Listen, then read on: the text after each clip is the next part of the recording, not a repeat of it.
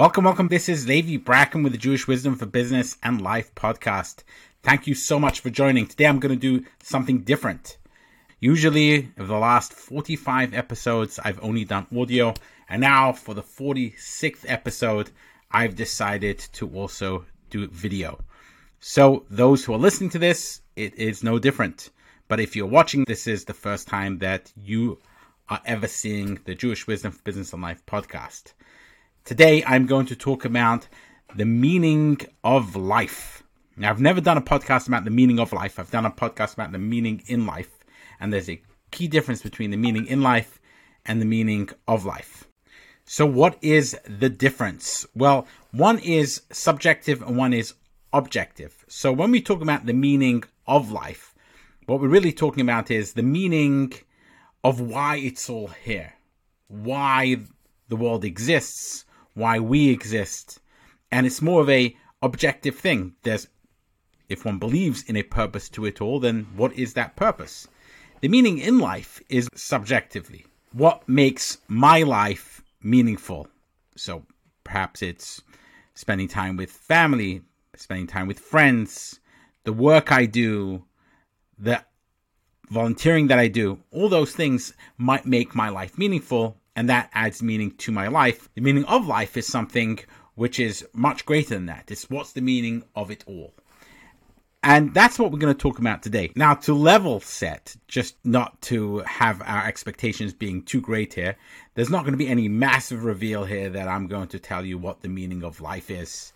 I'm not sure that I understand or know what the meaning of life is at all. But what I do know is that for humans, it's really important that we have an idea of what the meaning of life is. And the reason for this is because we humans are meaning makers. We need to know why we are doing something, especially because life can be really difficult and life can be full of suffering. Just think about every day. You wake up in the morning, we go to work, we try and make a living. It is difficult to make money. Well, some people might be born into money and it's very easy for them. But for many of us, you're getting up in the morning and you're going to work and that work is hard and you have to support yourself and support your family and have food to put on the table and all of that is hard and involves some kind of suffering. Some people have health issues. Other people have other issues associated with their relationships. And so being human and living has a lot of suffering associated with it. Well, why are we doing all of that? Is there any bigger purpose, any bigger reason for it? And if we believe there's a bigger purpose and a bigger reason for it, then it makes a lot of it worthwhile. So, meaning turns out to humans is a really important thing. And what is the meaning of life is a question which has vexed humans for a very, very long time. So, what is the meaning of life? And again, I'm not saying that I have the big reveal in the answer, but I'm going to talk through some ideas associated with the meaning of life. One of the interesting things about humans is that even when we don't know the meaning to something, we still assign meaning to it. We're such meaning makers is that sometimes we assign meaning to things that maybe perhaps that's not the meaning. We're constantly connecting the dots and trying to say, well, this happened because of this happened and because of that happened, therefore this happens, and we're trying to make meaning of it. Science comes in and says, well, correlation does not imply causation, and just because this happened and that happened in a certain sequence, it doesn't mean that they are connected or that they're one causes the other. In many ways, science today does damage to the human sense of meaning. But still, we crave meaning, and meaning is very important to us. So his big question Is there a meaning to life, or is there no meaning to life? Humans throughout history have thought about this question and have come up with various answers to it. From the philosophers to the great religions, they all have an answer to the meaning of life. One of the things to note about this is that when you talk about the meaning of life, you're often making a truth claim about that meaning that you're saying life has. And here's the reason why people have to do that. And this is kind of the great paradox associated with talking about the meaning of life. If you're going to talk about the meaning of life, you have to make some kind of claim which says that you know what the meaning of life is. And that meaning isn't just the meaning for you, but it's also the meaning for everybody else as well. Because if you figured it out and you know what the meaning of life is, then you and you say, well, that's only for me, and someone else might have a different meaning of life. Well, now you contradicted yourself because how can two people have different meanings of life? If there is a meaning of life, that's the meaning of all life. It's the reason why the world was created, so to speak. It's the reason why we're all here. There's a meaning to it all. And you, when you say the meaning in life, I can say, well, my life, for my life to feel meaningful, it is one thing. But for your life, that might be something else. But when I'm talking about the meaning of life, I'm going to make a truth claim about the world, about the universe, which is something that has to apply to everybody, not just to me. And herein is the problem, because when I'm saying that now, I'm saying the meaning of life is X, and therefore what? There's always a therefore. There's always, if I'm saying the meaning of life is X, that is going to obligate me in some way to behave in a way which is in keeping with that meaning of life. Which is why all the religions make truth claims about the meaning of life. Because the meaning of life is X, therefore you should behave in a manner that is in accordance with Y. And all religions do that, and they have a whole set of not just beliefs, but then of laws and norms that they expect you to keep to. And the Jewish religion is no different to that. So, how can one balance these two things? On the one hand, this desire we have as humans to have knowledge of the meaning of life on the one hand, on the other hand, this recognition that we all have today that assigning the meaning of life, which then imposes one sense of the meaning of life on everybody, is just not really uh, sustainable because then I'm saying now that everyone has to have that meaning of life. Now, once upon a time when people lived all within a 10 mile radius of all their friends and their family, and never really met, left more than a 40, 50 mile radius from the place they were born for their entire life, it would be possible to say that this is the objective meaning of life, and you just never come across other people who you have to kind of enforce upon a different meaning of life. So you could have your little community living in your 40 mile radius, and everyone believes in the same meaning of life, and that's fine. It, it's it's not a big deal and you can say objectively this is the meaning of life. The fact that other people have other meanings of life, you never really come across that, so it doesn't really impact you. Whereas today, where we live in an international world where really even nation state borders are not as important as they used to be, and you have people who believe all kinds of things, ability with weapons of mass destruction and other types of things to impose upon other people, it, one has to be really careful about talking about the meaning of life in a way in which this is the truth, which you have to impose upon everybody else. Even back then, people would go and fight wars because of their conception of the truth versus other people's conception of the truth. And people would even go to battle in order to impose that upon other people. Just think back to some of the famous ones, like the Crusades or the Reconquista, where there were big religious wars where basically someone said, well, this is the meaning of life, and this is what God told us to do, and actually, because He told us to do it, therefore you're obligated to do it as well, and therefore, at best, we're going to treat you like a second class citizen, at worst, we're going to either kill you or force you to convert. So that happened back then. Well, there's a deep recognition, at least in the West, that you have to find a way in which you can have the meaning of life for oneself because without that as mentioned life is hard and without that being a meaning to it all it becomes even harder and like what's the point? So on one hand we need the meaning of life. On the other hand we can't have it in a way in which we impose it upon everybody else because that's not sustainable either. So how can you have it both ways? On the one hand the meaning of life and I believe that's truly the meaning of life and therefore gives me fulfillment because I'm following the meaning of life because there's always a therefore, as I mentioned. And on the other hand, also have tolerance of other people that they can have their own meaning of life. How can one have these two things? How can they both be true at the same time? And this is a really challenging question and one which I'd like to explore and answer here because really what it's about is the fundamental idea of tolerance. And I've spoken about tolerance in this podcast before, and, and this idea of, on the one hand, how can I believe something for myself to be true, but not be arrogant enough to say that this is the truth, which is therefore applicable to everybody else. And there's a certain humility which one has to have, in which one has to, to say that this feels so true to me, but on the one hand, I can't necessarily say that therefore this is so much the truth that therefore it's going to be applicable to everybody else. There's a reason why this is challenging because many people feel that the second they say that this truth is not applicable to everybody else, they are somehow doubting the truth of what they're saying. And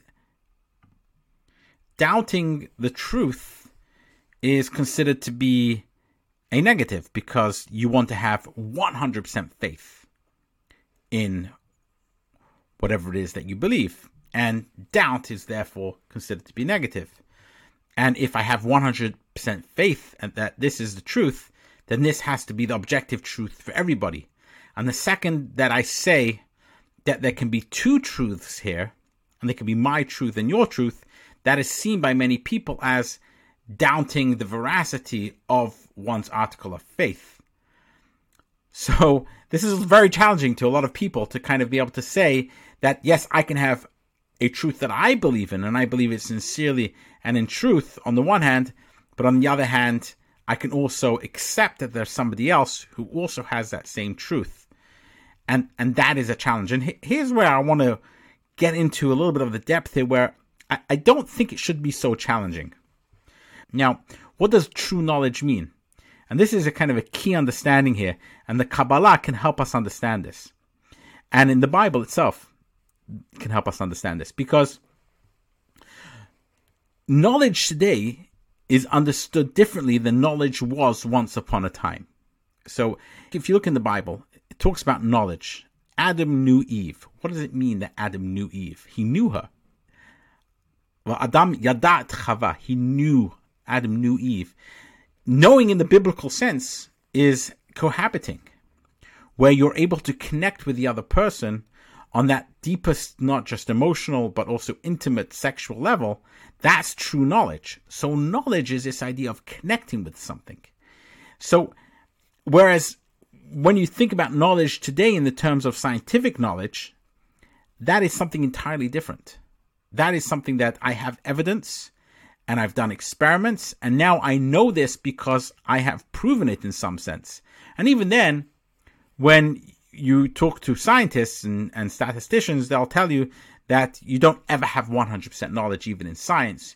You're always just disproving the null, or not even disproving the null hypothesis, but basically saying that it's more likely than not that the alternative hypothesis is the correct one and therefore I'm rejecting the null hypothesis. So even in science, where you have knowledge, that knowledge is limited to a probability that I, I'm rejecting the null hypothesis because I have enough evidence to say that it's much more probable that the alternative hypothesis is correct.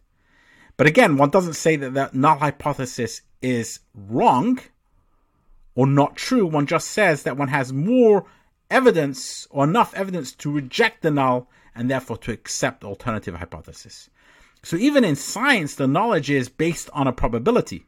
But certainly when one comes to the idea of biblical knowledge, it's more of a I have connected very deeply with this idea, and therefore to me I know it. And when one understands knowledge in that sense, then that knowledge is mine because I've connected with it. So although I feel it's objective, and that this is the objective truth about the meaning of life, it doesn't mean necessarily that that has to be the truth to everybody else. It's just me, and I feel that that's the truth. And for me, that's very powerful. But that doesn't mean that that necessarily has to be the truth for everybody else because you're not having objective knowledge. And as a matter of fact, none of this was ever meant to be objective knowledge. When one talks about the meaning of life, even the ancients never understood it as objective knowledge Because objective knowledge, as a matter of fact, didn't even exist back then. Science is relatively new. It's, you know, the scientific method is of the last few hundred years. And that's objective knowledge. Objective knowledge prior to that didn't really exist at all. It was always the kind of knowledge of Adam knew Eve. Knowledge because I have a deeper connection with this idea that I feel that I've acquired it. I'm intimately connected with this idea and therefore I know it. I have it. I've I've acquired it fully as my own and therefore I know it.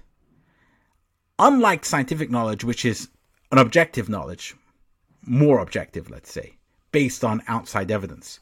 So when you say the meaning of life and what is the meaning of life, well, there are lots of things you can believe about the meaning of life. Is it the meaning of life associated with a religious idea? Is it more associated with a, non religious idea, some other kind of idea, philosophical idea that one might have to make the world a better place? I don't know. Is it to do with a God? These are all ideas that one can connect with. And if one connects with them on the deepest level, then one knows it. And that doesn't necessarily mean, however, that everyone else has to accept, accept it. Rather, it means that you know it so deeply that to you it's absolutely true. And to you it's so true, it's like it's objectively true. But then to jump from that to say, and therefore everyone has to accept that objective truth because you've accepted and you've connected with, with it, is a misunderstanding of the idea of knowledge in the non scientific uh, sense. So, when you talk about scientific knowledge, however, the numbers are the numbers, right? The probabilities are the probabilities. As long as the science is done right, it's just the way it is. You can't really have an opinion or connect with it or not connect with it. When you talk about scientific knowledge, well, I don't connect with that. That sounds like it's nonsense. It's not to do with connecting with that, with it or not. Either the science says it or the science doesn't say it. And if the science was done right, and this is just telling you something about the universe, the way it is, two plus two makes four. I know that, not just because I connect with it, but because that's just a fact in the universe. Two plus two makes four. But when I say that I know the meaning of life, you don't know that in the same way as you know two plus two makes four. You just don't. You know it because you've deeply connected with it, and that's a type of knowledge, and it's a very powerful type of knowledge, but it shouldn't be mixed and confused with the idea of knowing in the way of knowing 2 plus 2 makes 4. And I think this is kind of one of the fundamental differences that it's really important to know and understand the difference between these two, two types of knowledge. So, talking about what is the meaning of life, I'm saying it's really important for each of us to have a sense of what that meaning of life is for us. But not to then make the mistake that because you know what that is, therefore it's objective to everybody else. It's, it might feel objective, but that doesn't mean you can impose it upon everybody else.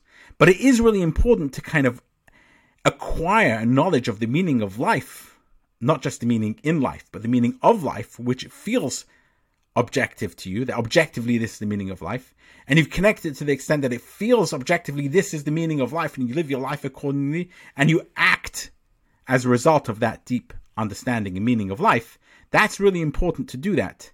But then to then be able to balance that by saying that it's a knowledge which is associated with the kind of knowledge of Adam knew Eve rather than scientific knowledge and make that distinction is equally important so that you don't end up thinking that you have to then impose your knowledge upon everybody else.